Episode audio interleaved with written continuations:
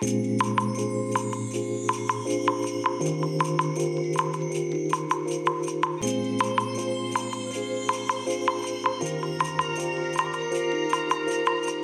い皆さんこんにちはこんばんは。お疲れ様でございます。本日はですね2月3日金曜日でございます。えー、ただいまね、えー、お昼の1時27分ですね。えーとまあいろいろあってねちょっと今自宅まで来たとこなんですけども、これからまたね会社に戻るとこですけども。いや今日はいろいろとねもうまだお昼なんですけどもこの時間帯でいろんなことがありましてね。もうほとんど会社にいないっていうね、まあ、そんな状態なんですが。えー、とんでもないね電話がかかってきたんですよ。今ねうちの会社で久しぶりにねあの開発分譲をやるということでまあいろいろとその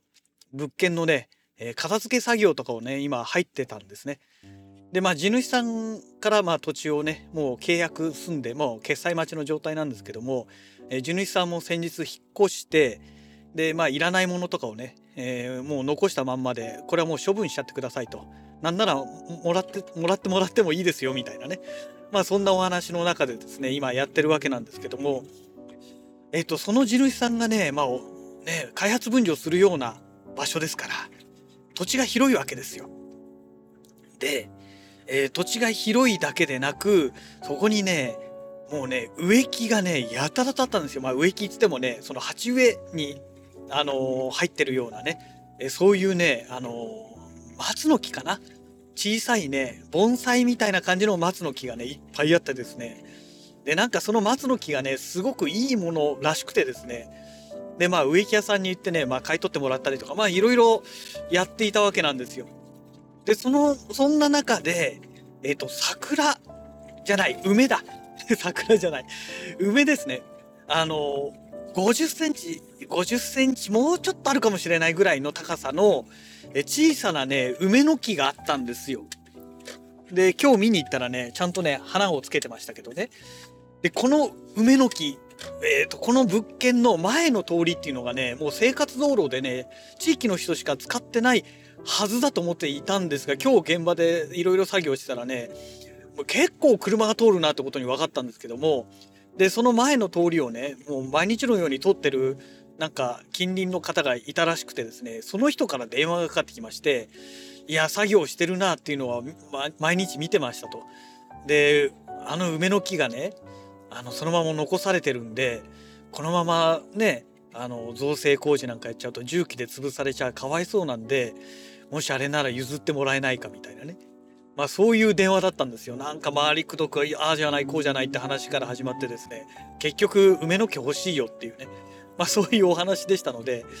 いやこれはもう意味があってね残してるものなのであのお譲りすることは難しいと思いますよっていう話をしたらいや大変失礼しましたってことでねまあその方はねそれでまあ電話お切りになったんですけどもまあそんなね不穏なね電話があったもんですからまあ、すぐね、まあ、当社の社長の方にも連絡してですね、まあ、こんな連絡ありましたよと。だからこのままじゃ危ないんじゃないかっていう話をしましたらですね、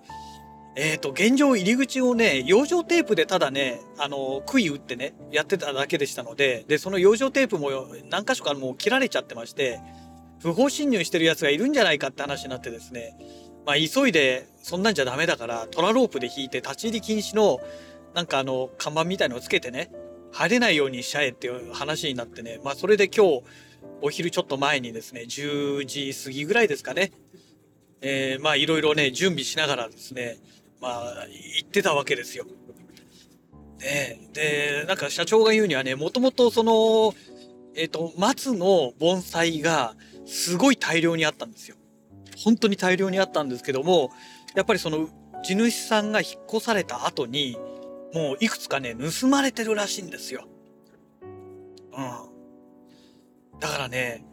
もうこれは気をつけなきゃいけないっていうね、まあそういうことだったんですよね。で、トラロープね、え近所のね、あの、京葉 D2 というのが、スーパー、スーパーじゃないよ、DIY のお店があってですね、えー、そこでね、えっ、ー、と、50メートルのトラロープ買ってきたんですね。で50メートルあれば2本引いても十分余るだろうと思って行ったんですけども意外にも意外でね足らなかったんですよ。あと残りちょっとっていうところ。で足らなくてですねもうしょうがないかと思ってねいやでもしょうがないかっつってもこれ1本しか引いてなかったら普通に入れちゃうよなと思ってね。でたまたま車の中にトラロープがまだ一部あの昔のトラロープがねあの道具箱の中に入ってたのでおちょうどよかったって言って足らない部分はそれを使ってね、まあ、かろうじて賄えられたっていうね、まあ、そんなお話なんですけども、ね、でちゃんとねもう A さんの用紙にですね関係者立ち入り禁止管理者、まあ、うちの会社名っていう感じでね入れてでそれをラミネート加工 A さんのやつをしてですねで穴開けてですねそれを全部もう針金でそのロープにですね、くくりつけてでここまでやればねこれでも入ってきたら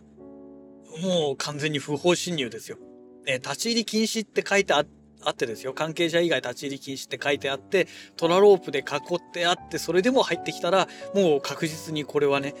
あの不法侵入ってことになりますので、えー、もう警察にもねあの胸張ってあの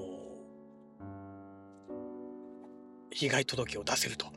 いうことなんですよね。でなんでこんなことやってるかというとですね実はね当社の管理物件の中でもですねあの無断駐車とかあるじゃないですか。ね駐車場とかでね。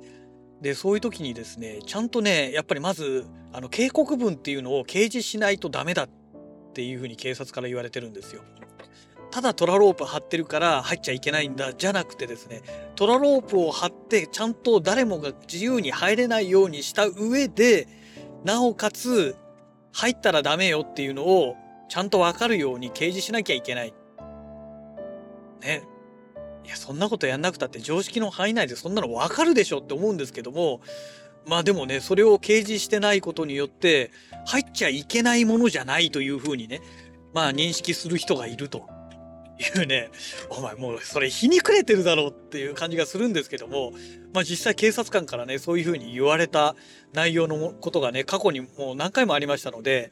だからね、まあちゃんとそういうふうにね、あの、掲示物をね、えー、適当にパテパタ、ペタペタとあちこちにつけといたと。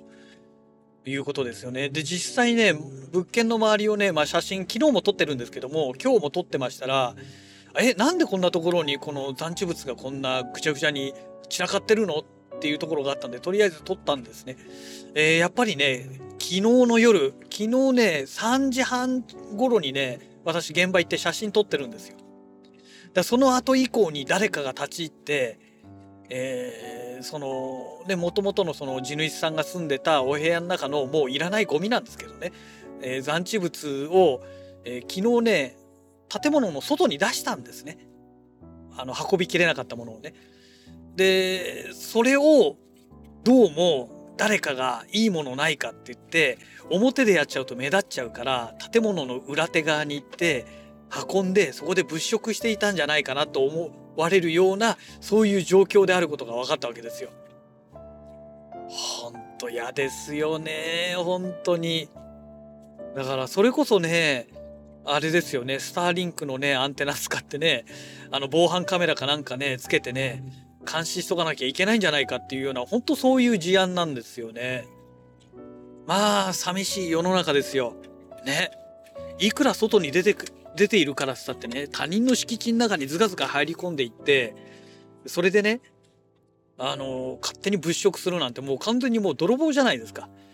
で今日電話かかってきた人もやっぱり車でね敷地の中にまで入って見てるらしいんですよ。あんたそれ不法侵入だよっていうね。そういう人が世の中にいっぱいいるっていうことですよ。で何の罪の意識もなく